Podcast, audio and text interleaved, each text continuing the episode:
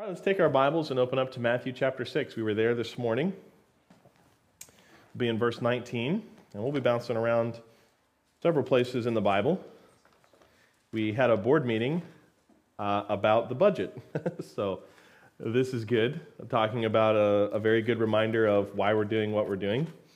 I'm thankful, our approach when we do that budget is we try to adjust for, things going up. For example, we're trying to guess property insurance, what that's going to look like and all of that. But we fully trust the Lord to meet our needs, and He has. Just in this past year, 2023, with the air conditioning needs and the roofing needs, you're talking well over $90,000 that God has provided. So we just continue to trust Him. We do not hold on to the finances as if we had a bunch of sand in our hand and we grab and make sure nothing's getting through. We just have an open hand, and whatever God gives to us, we'll hold on to it. He chooses to take from us. It's all His, and that's how we look at it. But in that budget meeting, you're going back and forth, and you're just trying to make wise decisions with what God has given you. But I'm really glad that our approach is not, we have to panic, all these things are increasing, what are we going to do? I can confidently say that there was no panic in that meeting. We called Dr. Polson. Dr. Polson has not been with us for a while. His wife, Nancy, she's has terminal cancer, and he's just spending time with her. But we call him on the phone, and that was a 2.5-hour meeting today.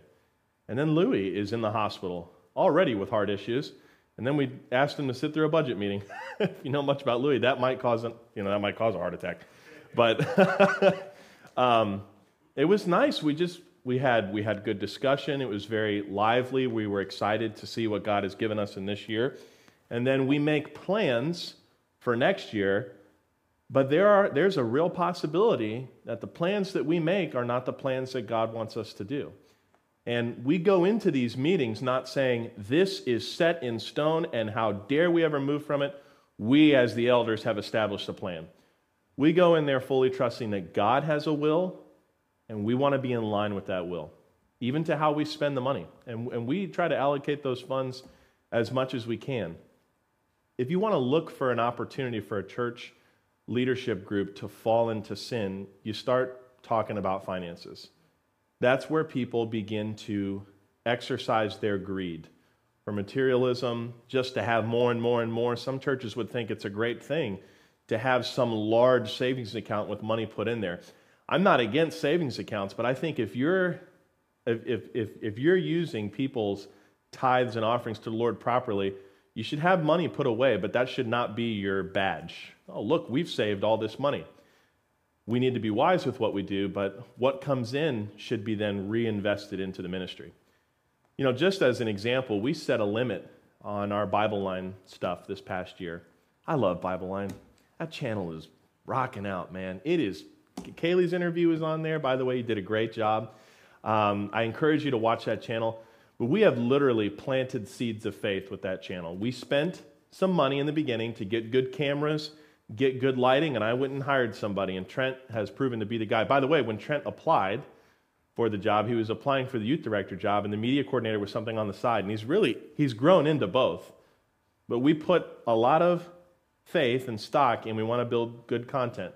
So this past year, having built good content, we wanted to start using advertising dollars. And we're not buying views, we're buying the opportunity for people to be exposed to us. And that is working. And the channel's are we close to 6,000 yet? And we're real close there. And it's gaining a lot of traction. And the number of subscribers is not really where I think the success is. It's the amount of people that reach out to us and say, I found your channel when I was listening to, I'm talking about big algorithm names. What do I mean by algorithm? YouTube wants to sell you ads. That's what they want to do. So if they find you watching 90% of a video, they're going to suggest content that is similar to keep you on the site to sell more ads. Well, we know that. That's a good business practice for YouTube. I mean, they're making a really pretty penny off of that. And we want to make sure that we are the next video that's suggested for people. Because very uniquely to our ministry, we believe we're teaching sound theological truth on all levels, and that's working. We were getting, I think at one point, it was like 100 subscribers a day on one of these programs that we were running, one of these ad campaigns. But we said we're going to do $5,000 and see how it works. And we didn't put that inside the church budget. We asked for people to donate, and God met that need. And now we're looking at a channel that's growing pretty rapidly and is very successful. And we have no plans to make a Patreon account or anything like that. We're just going to continue to give people the content freely and ask people that want to help, support it, to do so. I've seen ministries that need financial help, and they simply ask for it, and God makes it possible. When you have a view of money that is proper, meaning it's a tool that God gives to you to use for His honor and glory, then it doesn't matter how much you bring in and how much goes out. And I'm not saying you be irresponsible with your money, but it's the love of money where the problems start coming up. If you have a board of elders that is looking at the world and saying, things are not good, the economy is bad, we're kind of riding on an inflated system, which are all true of things today. And if that board decides we're going to start hoarding money because that's just a wise thing to do, you're running into a problem. Because what that is showing is you're trusting in the money that's in the bank account to meet all of your needs. Somebody in my family went to make a large purchase, and they went to the bank to get money that was on the ledger. What I mean by that is they logged into their account, there's the money, they go to get it, and the bank goes, oh, you can't take that much out. We don't have that much. And you come to realize a lot of this stuff is just numbers on a piece of paper. If you were to go, I think I read this stat like 2 years ago, so it's got to be different now. 3% of Americans would be able to get the money in their account if everybody rushed the banks tomorrow when they opened, or let's say Tuesday after processing. That's kind of scary, right? You could have $100,000 in the bank, but if you need $100,000 cash, it's not happening today. That's a major issue. And some people kind of just depend on the amount in their account or the fact that we have all this stuff saved away. That's what we're going to put our trust in when things get bad. What if that all goes? Where's your trust now? Jesus is in the middle of the Sermon on the Mount here. Actually, he's on the tail end of it. He's finishing up his discussion. We just looked at the Lord's Prayer this morning, and this is right in line with this discussion about this question. Really, the question is not posed by Jesus, but we can form the question based on what he's talking about. How's your heart? Meaning, how is the way you perceive and think on things? How's your heart in regard to prayer? How's your heart in regard to what you're laying up rewards for? And he goes after the financial aspect because in the Jewish culture, and especially really in any culture, the accumulation of material things makes you somebody of worth and stature. I mean, look at today. If you see somebody who's got a lot of wealth and they're wanting to boast in that, how do you see it? Well, it's in the material things. You see in maybe the car that they drive or the house that they live in. They want to make sure people see, I have money and this is how I'm spending it. There's billionaires who don't spend their money that way. And that's something that we should note. I'm not saying they have all this wisdom, but they treat money differently than the people that kind of hold on to it. And it's the possession of it where all the joy is. Because at the end of the day, folks, when you die, you're not taking anything with you. Lost person or saved person, nobody's taken a dollar to their name. There's some great stuff in Ecclesiastes that talks about a man can plan his whole life, and when he dies, his plans die with him. It's so grim, but it's so true. Think about, all the things you want to do with your retirement account, all the things you want to do with your savings account, and you died today. Who else knows those plans? Maybe your spouse, but do they have the same desires exactly as you do? Probably not. And now that you're dead, things have changed quite drastically, so that money is going to be used for a different purpose. We can plan and make plans with our money, and the next thing you know, you're dead. And you're not going to get up there, and the Lord's going to hand you your wallet like, hey, you left this behind with you. But sometimes we think like that. Sometimes we think like, oh man, if I just had a little bit more of this, everything would be better. Jesus goes on to teach a lesson here, and there's a very important lesson that we see in where do our desires lie. And when he's talking about this, he's talking with a kingdom perspective. When you and I get to rule and reign with the Lord, the only thing that we'll take with us is what we did here. That's pretty significant. Before we go into the kingdom, we are seen by Jesus at the judgment seat of Christ, and we're given a reward for our profitability. You know this from 1 Corinthians chapter 3. It's my belief that when those rewards are given, that determines how and what you'll be able to rule and reign with in the kingdom. I do not believe in this teaching that is, I don't want to say prominent, but it is popular, that the unprofitable servant that is discussed in the parables is the Christian who did not do anything for the Lord here, and they spend some 1,000 years separated from the Lord forever, in weeping and wailing and gnashing of teeth. There are people who teach that, and the idea is you don't want to spend 1,000 years separated from God. But you have to understand, there is no punishment remaining for the sin of the believer. Why? Because Jesus has satisfied that. The judgment seat of Christ is not bringing up your sin again. We are passed from death into life, as Jesus says, never to be brought into condemnation. And there's no separation waiting, because as Paul very confidently taught at the end of the rapture passage in 1 Thessalonians chapter 4, he says, "And so shall we ever be with the Lord." So if we're going to be with the Lord forever, that includes the 1,000-year reign. Now, the quality of our service, the responsibility that we have to rule and reign with the Lord, I believe will be determined by what we do with the time we have here. And that is a very strong motivator. If you see all that God has given you just in His Son, what other motivation do you need to serve Him? Well, God is going to reward you for your service here. And when I was in my infancy of studying the Bible and kind of going through these things, I kind of immaturely and pridefully rejected this idea of, well, I'm not serving the Lord for rewards. That's not a good thing. But the more I've come to read the Bible and see how God operates, He chose for it to be that way. So there's got to be some value to it. I don't think it's wrong to serve the Lord to be rewarded by Him. It's not to lift yourself up. If you're doing it so that you can be some great somebody, it's not going to be like that in heaven. We're going to have resurrected bodies in heaven. That's a pretty interesting concept that I don't think you and I understand, because we have a sinful body here. Our old nature really affects every part of us. You ever thought you were doing something correctly and then you come to find out you had deceived yourself or misunderstood something, or you left something out, or you started to elevate yourself through pride?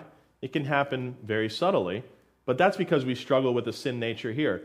When we are in with the Lord, in 1 Corinthians 15, it tells us very plainly that this mortality, this temporal body, will put on immortality. The corruption will put on incorruption. 1 John chapter 3 tells us that we're going to be with the Lord, we're going to see Him, be like Him, see Him as He is. That's an important note. We're going to be like Him. I don't think that means we're robots. Did Jesus have emotion here? He absolutely did. Was He grieved? Absolutely. He was afflicted by the human body, the conditions of the human body. He had no sin. That's the difference. But I think when we get to heaven, there is an opportunity for us to be grieved, as far as the judgment seat of Christ, for what we could have done. And that's something that you're going to have to reconcile with when you get to the judgment seat of Christ. I don't think it's this idea of Jesus beating us for being unprofitable. We're just going to have all that we earned. And for some of us, that won't be a lot. Now, after the 1,000-year reign, when we go into eternity, new heaven, new earth, there's some real specific things in Isaiah that say all the former things before, they're no more. We go into that not knowing much about what it's going to be, except that it's going to be perfect. It's not going to be touched by sin. But there's a lot of emphasis placed for you and I. Do you realize how unique our dispensation is as far as where we are right now, what we get to do for the Lord? It's very unique to the body of Christ. This is a separate thing, the Jew and Gentile together in one body. And if we allow our temporary measurements of success to only be set by monetary gain and desire, that's all we're going to have. I would hate to go into the 1,000-year reign with the Lord with not much to show for it, and I wouldn't even be able to brag on the things that I had on earth, because no one's going to care at that point. Jesus is getting people to think differently about what's coming. and what they're doing right now, how some things might need to change. Matthew chapter 6 and verse 19, look at what he says here. He just got done with the Lord's Prayer, teaching the proper way to approach God in prayer. He says, "Lay not up for yourselves treasures upon earth, where moth and rust doth corrupt, and where thieves break through and steal." How many of you have had your car broken into before? Okay, I have too. Isn't that a terrible feeling? I think the feeling that's the worst is when you see your glove compartment is open and nothing is really taken, but you know that they looked at your address, you know, all of that kind of stuff, and you just feel like, oh, you're like, man, those are my things, and someone else, you know, forced their way to see those things. How many of you have had items stolen from your vehicle? Okay, that's a whole different thing. I have not experienced that. People broke into my Ranger, and they said, oh, this poor guy. I said, leave a couple dollars for him, you know, like this guy needs it, but... I didn't have anything stolen except for, of course, the privacy of my vehicle. But, you know, there and you can spend a lot of money on those things, and they end up just getting taken in one day. How many of you have been in a car wreck with a newer vehicle? Anybody experienced that? Yeah, that's fun. We did that happened to us. We bought the Nissan Rogue, and 3 months later, we're literally coming to church, and it was one of those slow motion accidents, where it was like I was doing my part, you know, because I'm a perfect driver. Don't verify that with Kyla. But this lady, she just kept coming out, and then I don't even think she saw. She just gunned it and just hit us right on the side, and our brand new to us fender just hopped off, and all these different things. And we're literally 30 seconds from the church at this point. I just remember being like, oh, I'm glad my identity is not tied up in my 2016 Nissan Rogue, you know? But for some people, that would be devastating. And not because your car has to go to the shop and you're out of transportation, but because they've wrapped up everything about themselves in the possession of their car. I'm so glad that I have not gotten into a wreck with like a high-end Maserati. They're around here, especially if you're driving in the right places. I drive very slowly around those cars. I have actually... like slowed down and gotten two cars behind them because I don't even want to be in that insurance exchange, right? Like I'm driving my car, they're driving their car, there's a difference. But a lot of people would wrap up all of their identity in their material possessions, but very quickly those things can be gone. Has anybody here been involved in a house fire? Praise God that you haven't, but can you imagine what that's like? You wake up to all of your possessions on your property on fire. That's a really interesting way to find out what matters. You have children, you're going for them first. And then if you can, you go after pets.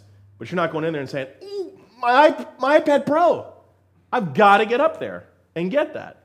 All of a sudden, those things differ. But afterwards, that can really destroy people mentally. That can be a hard thing to go through because they wrap up all of their identity in their material possessions. House fire is tragic, but it's something that we can recover from, especially quicker on the mental side, if our identity is sown in the things that are yet to come. So he gives the example here of the treasures here on earth. They're all susceptible to the corruption of sin. Think about it. Moth and rust doth corrupt. I remember there was one of our neighbors gave me a suit, and this was, I think this suit was 3 times older than me. And I remember I went to go put it on, and as I was pulling it closer, I was getting to the point where I could take both lapels and wrap them over. And I'm like, this is an expanding suit. And I look in the back, and the material was just eaten through, and I was just pulling it apart. And I'm thinking, you know, I think our neighbor's name was Pat. I think that's who gave that to us. But I remember thinking, he had good intentions with that. But the moths got to it. And it was in a bag and everything. That's how things go. That's how the world is. How about that thieves break through and steal? They take what is not theirs. So the counter response to that is, lay up for yourselves treasures in heaven. That's an interesting teaching, this idea of treasures that can be put aside for us in eternity. But the teaching that Jesus is saying here is, where neither moth nor rust doth corrupt, and where thieves do not break through nor steal. So if the treasures here on the earth are affected by sin, and the treasures in heaven are not affected by sin, well, what's the difference? Sin is the difference. You do not roll the dice tomorrow morning and all of a sudden your chances for theft have increased. It can happen to any one of us. It happens at any moment. There is none of that in eternity. And the further teaching that is revealed later on, like in 1 Corinthians and other places in the New Testament, show us that we'll be rewarded individually. There's the doctrine of crowns that you can earn for certain things that you go through. There's a crown that I can earn as a pastor or as a under-shepherd that is going to be, I don't want to say lifetime achievement, but it's very similar to how I look at this job here. I was telling, I think I said it this morning, but I was telling Kyla earlier this week, there is no clocking in and clocking out for a pastor. And if you have a pastor like that, it could be better. But this is something that I do because it's who I am. I'm going to be tested on that. I've entered into that responsibility so that I can earn that for the Lord. I'm doing it for Him. But if I'm wrapping it up with, oh yeah, you know, we had the budget meeting and I got to fight for me, you know. That's not how that goes. Look what it says in verse 21. For where your treasure is, your possession. When you look at that word treasure, a lot of people think, you know, Pirates of the Caribbean, all that kind of stuff, like golden doubloons. It's not necessarily that. By the way, if you find any gold doubloons, come see me. You know, I'll just hold on to them for you. No, I'm just kidding. It's not like some X marks the spot. This is the idea of possessions, of any value, whatever they may be. But where the possessions are, there will your heart be also. Now, again, this is not the beating heart, but that's where our mind is. That's where our focus is. Oh, I'm getting up and going to work again because I just got to keep going. Got to keep putting that money away. Well, what if the stock market crashes and your stable bonds or whatever your stable stock in your 401k is all gone? 2008 called. They want to tell you that something like that that happened, and it wrecked a lot of people. Not saying it's bad to save money, but if that is where everything is tied, that's where your mind is going to be. That's where your focus is going to be. I want you to look at some passages here. Let's look in 1 Timothy chapter 6. Hold your spot in Matthew. Let's look in 1 Timothy chapter 6.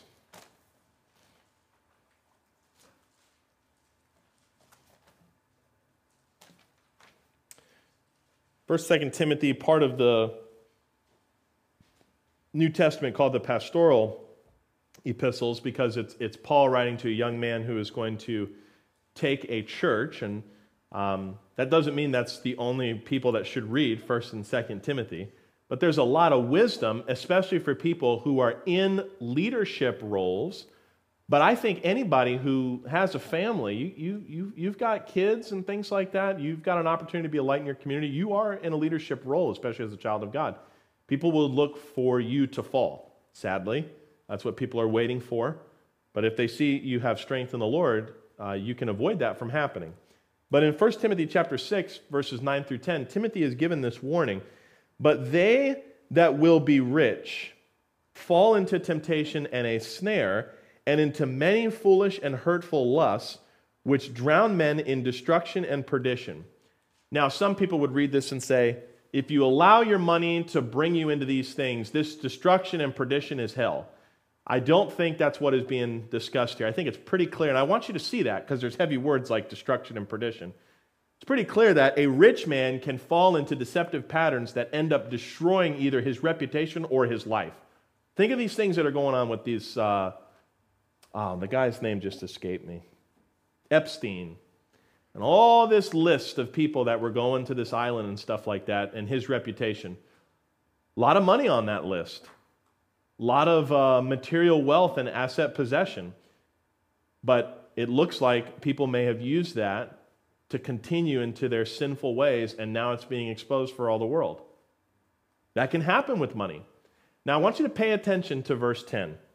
I told you this when this happened, but I was talking to a guy probably like 3 months ago now, and I said something along the lines of, the love of money is the root of all evil. And he shot back at me so hard, you would have thought he punched me. But he said, no, that's not true, man. Money's not bad. Money, you know, all this stuff. And it's like, well, he heard what he wanted to hear. Because I very clearly said, the love of money is the root of all evil. Money in and of itself is not an evil thing. It's the love of it where the problem comes in. And verse 10 says that.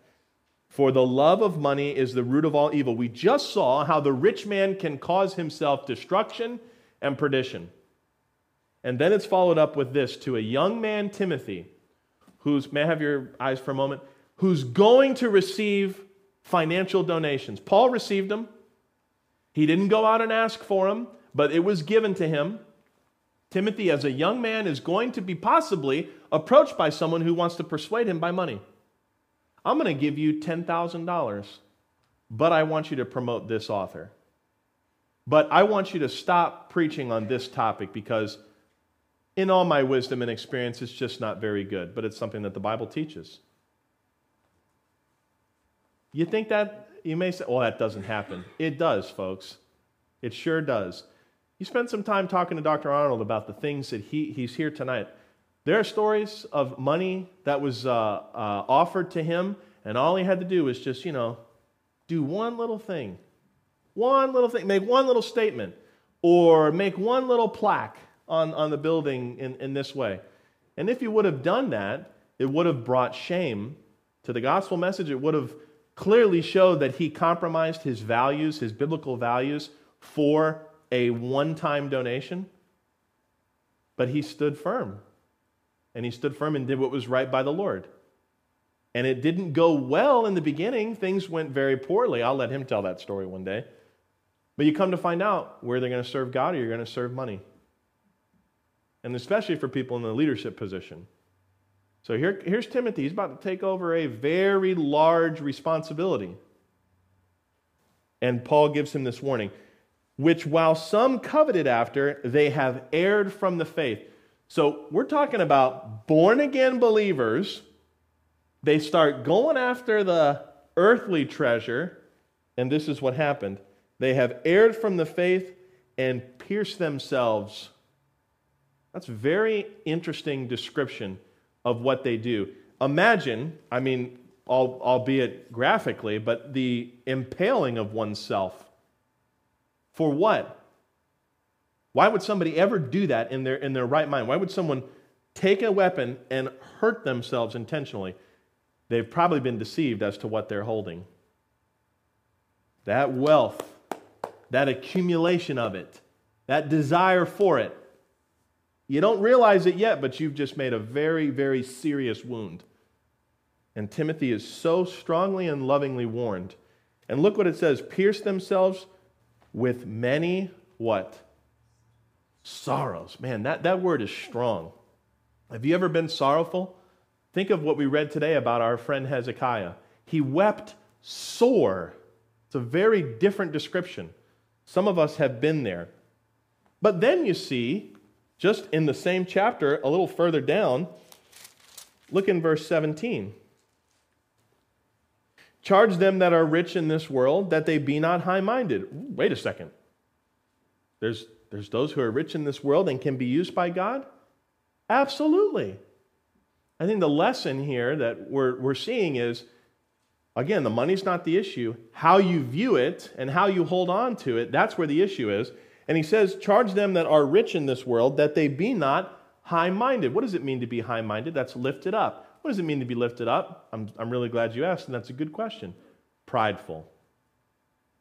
Do not be prideful because you have what other people live their entire lives to possess. You know this stuff in the media today about privilege. It drives me nuts to hear that because anybody who's living in this country, we are very blessed. I was just talking to Kyla about it the other day. We were talking about just on your person, calculate your worth of what you're wearing today. Try to remember how much you spent on your clothes and then include your eyeglasses and then include your health or any jewelry. And you begin to recognize, I am blessed. To most of the world, you are a rich person. So where's the problem come in? How you view that wealth. And that's what is said here, that they be not high-minded, nor Trust in uncertain riches. Ooh, this is that unproven business venture, or that opportunity.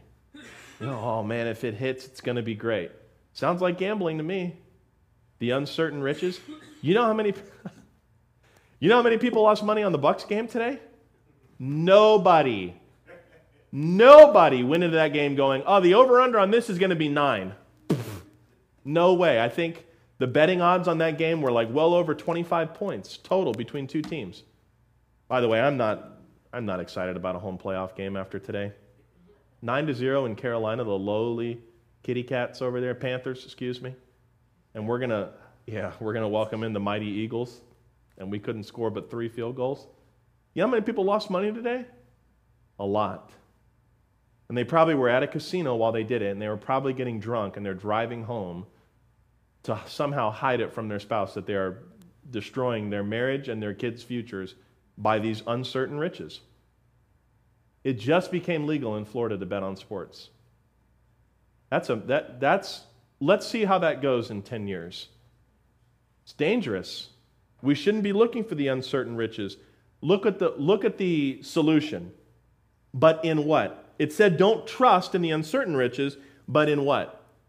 But in the living God. Who's that in? That's in Jesus Christ, folks.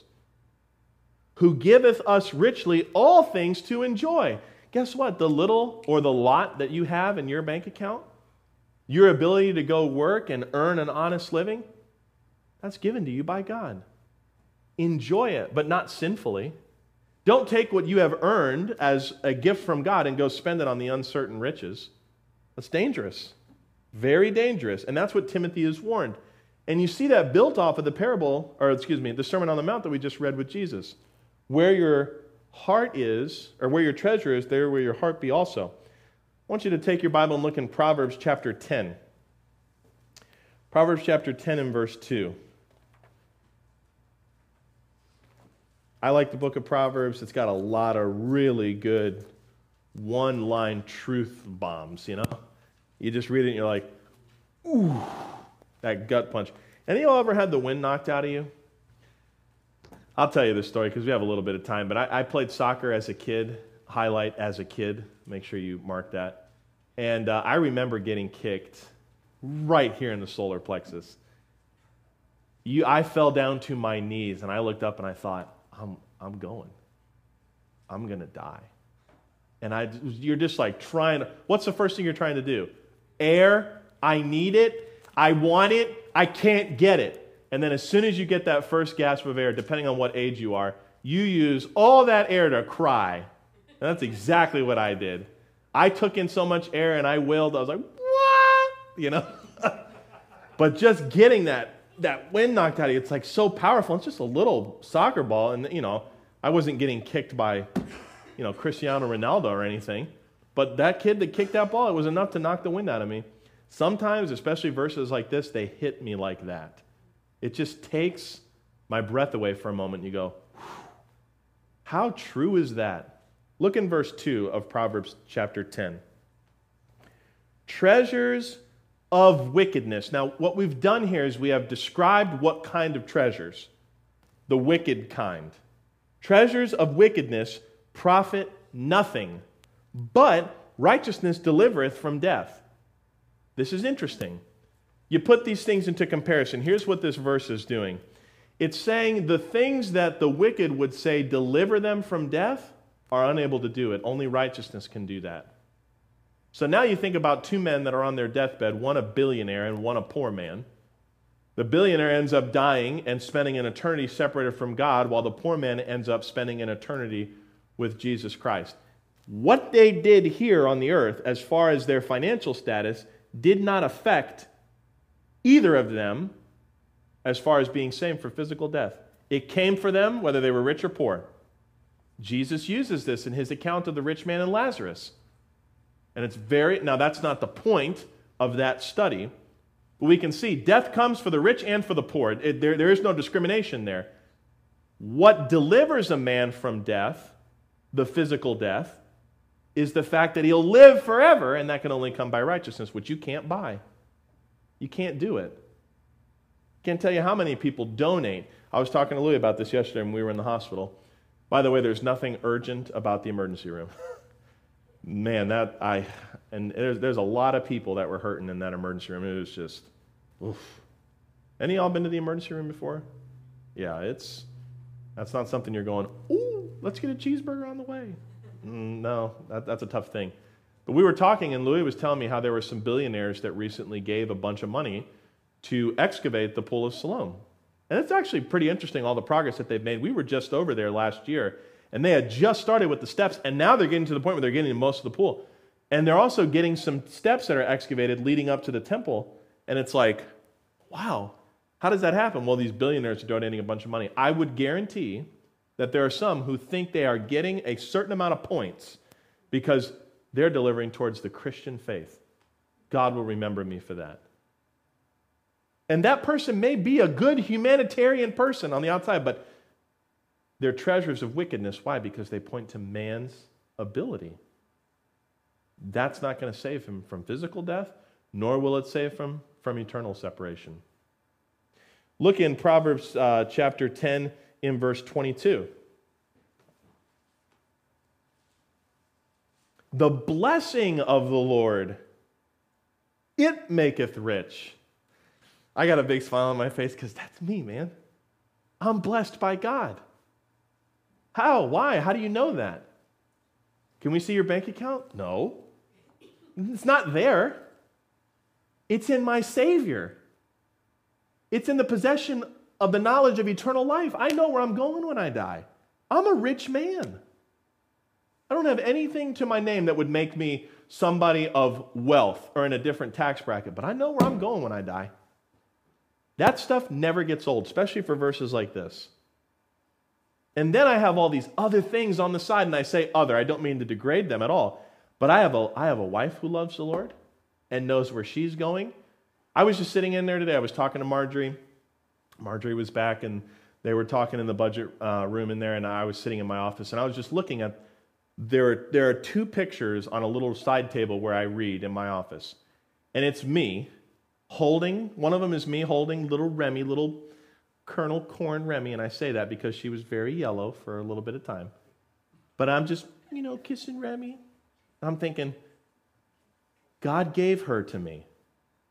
That was something that 12 years ago, if you would have said, this is you with your daughter, I would have said, no way, that guy's bald. But I would have said, but I literally would have looked at that and said, but I can't have children. I'm limited. Then the next picture there is, me just looking like a dad and Kyla looking like a beautiful mom, and we're just holding Remy on Anna Maria Island. And I'm thinking, wow, I have this too. Just for a little bit of time, however much time I have here to enjoy my family. But I know I'm rich, not because of those things, but because of where I'm going to go when I die. But those things that God has given me, that's a blessing too. And I count myself a rich man. You start looking at wealth in that way, the things around you, these material things, they could all go. But the possession of eternal life makes you infinitely wealthy. Look at the rest of that verse. The blessing of the Lord, it maketh rich, and he addeth no sorrow with it. That uncertain riches that we read there in 1 Timothy, it's like a pastor who gets a hole-in-one on a Sunday morning. He went, played golf, skipped out on church, and he got a hole-in-one. Who's he going to tell? Who's he going to tell? Pastor, where were you? I was sick. There's sorrow added to that wealth of the hole-in-one, right? But there's a lot of people who, they'll hurt a lot of people. They'll hurt their families for a little bit of gain. And even though they may have that gain, they've destroyed the people around them. The Lord's blessings are not like that. He does not attach sorrow with it. And we do well to learn from that. Look in Psalm 37. This will be the last one that we go to, Psalm 37. Lay up treasure in heaven, lay up treasure in heaven. It's a good way to think. When I worked at the bank, I had got to the point where I was over the seasonal thing, which was like 90 days. I got my review. They were going to hold me. And they're talking about, you know, like, what do you want to do with your, you know, like your check and stuff, like how much you want to put in here and there. And I started getting really into that. I was like, ooh, my money can grow? Yeah, that sounds really good. But I, you know, came to find out a lot of that is uncertain. There were a lot of things that were promised to me as far as returns were considered that were never a guarantee. And if you read the fine print, by the way, get glasses big enough to read the fine print, folks. You'll find out how much you're either giving away or what you're agreeing to is really not what you're agreeing to. The more I come to find that people don't know what's going to happen with this money that I'm putting away, and they're using it while I'm holding it. But when I started working at the church here, I took a massive pay cut, and we still had an apartment, you know, that we had to pay for, and I had gotten that when I was making a certain amount from the bank. And I remember looking at Kyla and saying, we just got to trust that God will bring us through this. And we had to start changing the way we looked at our paychecks. Before it was like you get the paycheck and you're like, all right, I saved 20%, I pay the bills on it, and they're, ooh, fun money. We called it an allowance. Poof, I got an allowance now, you know what I'm saying? We got things to take care of. My allowance has been replaced for a long time with this thing called Nutramigen. And y'all know what that is? Cheyenne's laughing because she knows, and I'm pretty sure Ashley knows too. That's baby formula. You're like, oh, you know, maybe, you know, yeah. Nutramigen. That's stuck in my mind. You go to Walmart and spend $70 a can for that because Remy had a little bit of a milk allergy, so she needed what I called the LG, liquid gold, and we spent it. You start changing the way you think about things. It's like, okay, well, it comes in, it goes out. Blessed be the Lord that we can even do this. You're riding close, but hey, you still have it. Look in Psalm 37 in verse 16. A little that a righteous man hath is better than the riches of many wicked. So what's the focus here? It's not that the poor get more. It's the poor that are righteous. Notice that what it says there. Look at it again. A little that a man, no, there's something to describe that man, a righteous man, who, that's you, the little that you have is better than the riches of many wicked. So the obscene amount of money that the wicked makes is less than the little that you have as a righteous person. Yeah, we got the power now. Careful. You don't want to start thinking that way about yourself. Why is that statement true? It's the description of the man who is righteous, the one who is born again, who is redeemed. Why is that little wealth of that righteous man more than the absorbent amount of the wicked? Because he has the Lord. That's why. That's exciting. Definitely exciting. So when we did our budget today, you know, we're crunching numbers, and there's a lot of crunching going on in there. I think I told Bob 3 times, he's looking at me wanting to explain something. I'm like, Bob, I teach the Bible. I don't do math. Math is hard, you know? Math is hard, thus saith your pastor, you know? It's tough, but Bob's got a mind for that. Steve has spent I think Steve spent like probably 3 days this week in that room back there, crunching numbers and going through things. And I'm thankful for that. But I'm really glad that none of us go, we need more. We need more. We need to sound the alarm. Things aren't good. You know what was said many times throughout that meeting? Well, we might not even be here next year. That's a great way to think. Not to say we're doing that irresponsibly. Right? It's like, we're not paying the electric bill. We're not going to be here. Don't do that. That's not good. But we are looking for our Lord's return. Amen? I'm not looking for somebody to come down here and say, I just won the $600 million lottery and I'm giving you 10%. I'm not looking for that to deliver us from our problems. In all seriousness, what major problems does the righteous man have? I'm telling you, man, we've got Jesus Christ. That's it. That's it. All right, you can close your Bibles. I pray that's been an encouragement to you. If you're here today and you'd like to know how you can be a righteous man, how you can have that little turn into much, how you can know for sure you're going to heaven when you die. You can know that today. This hand representing you and me, this block of sin representing sin. put on top of my hand, because the Bible says, for all have sinned and come short of the glory of God. He loves us very much. He hates sin because it separates us from him. In order to get to heaven, we have to be sinless, not sinless, but sinless, no sin. Before or after, at no point in our life, would be the proper standard to meet, and we all fall short. Remember, God loves us very much, but there is a penalty for this sin, and it's eternal separation from God forever in a literal fire-burning hell. There's no amount of good works that we can pay for sin, because as the Bible says, the wages of sin is death. It's not good works. It's not religious piety. We know what that is. That is, again, man trying to do something that he cannot do of himself. We need a Savior. Amen? We need a Savior, and that's what Jesus did. This hand representing Jesus Christ, the only begotten Son of God. We see from John 3:16, for God so loved the world. And it's not, he loved us so much. It means, for God loved the world in this way. For God so loved the world that he gave his only begotten Son, that's Jesus Christ, that whosoever, that's anybody, believeth in him should not perish, but have everlasting life. When you, as a sinner, put your faith in the Son of God, Jesus Christ, who shed his blood on Calvary, died on that cross, was buried, and rose again 3 days later, when you put your trust in him, that sin is paid. It's put to your account. You now have the righteousness of God. You have eternal life. You have access to riches that are unending. And it's not like we can swipe our, new nature debit card for purchases down here. You can't do that. People would think something's wrong with you because you're misunderstanding something. But we have heaven waiting for us, folks. And if you're here and you haven't put your trust in Jesus Christ, that's not true of you yet. And so I would implore you to change your mind and believe on Jesus Christ. Let's go to the Lord in prayer, shall we? Heads are bowed and eyes are closed. If you're watching online, I want to encourage you right where you are. Even though we're separated by an internet connection and a computer screen, you too can put your trust in Jesus Christ. And I encourage you to do that right now. If that's you tonight, would you write to us? Send us an email. If you're on our website, click the button that says, Yes, I'll Trust Christ. And we'll do our best to reach out to you. We celebrate all of those. It's a great thing to know when people come to faith in Jesus Christ.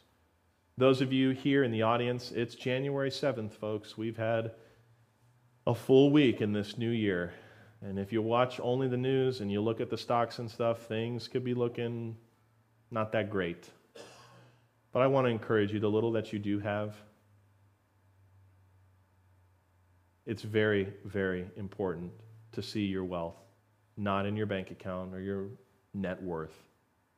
That little that you do have is something, because you're made righteous in the eyes of God. Don't take your salvation for granted.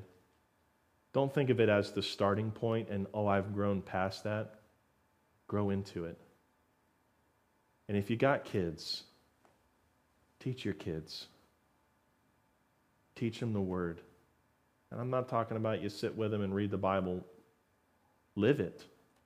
Show them what it is to be somebody who lives according to God's Word. And count your blessings, folks. We've got a lot of them. Heavenly Father, we pray for our brother Louie. We ask, Lord, as he continues to be evaluated, that there be a diagnosis so we can move forward in better knowledge. Lord, you're the great physician. We pray you heal him. We know that you can. Bring us back here safely for church on Wednesday night. We pray for all of those in our church family that are suffering. I think of Janine right now, and the Kaminskis, as well as Jay continues to recover, and many others, Lord. We thank you for your Son, whose name is Jesus Christ, and we pray all these things in his precious name. Amen. All righty. Let's all stand together, and Brother James is going to come up, Kaylee on the piano, and lead us out. All right. Thank you for that message, Pastor Jesse. We're going to do number 69, Jesus, We Just Want to Thank You.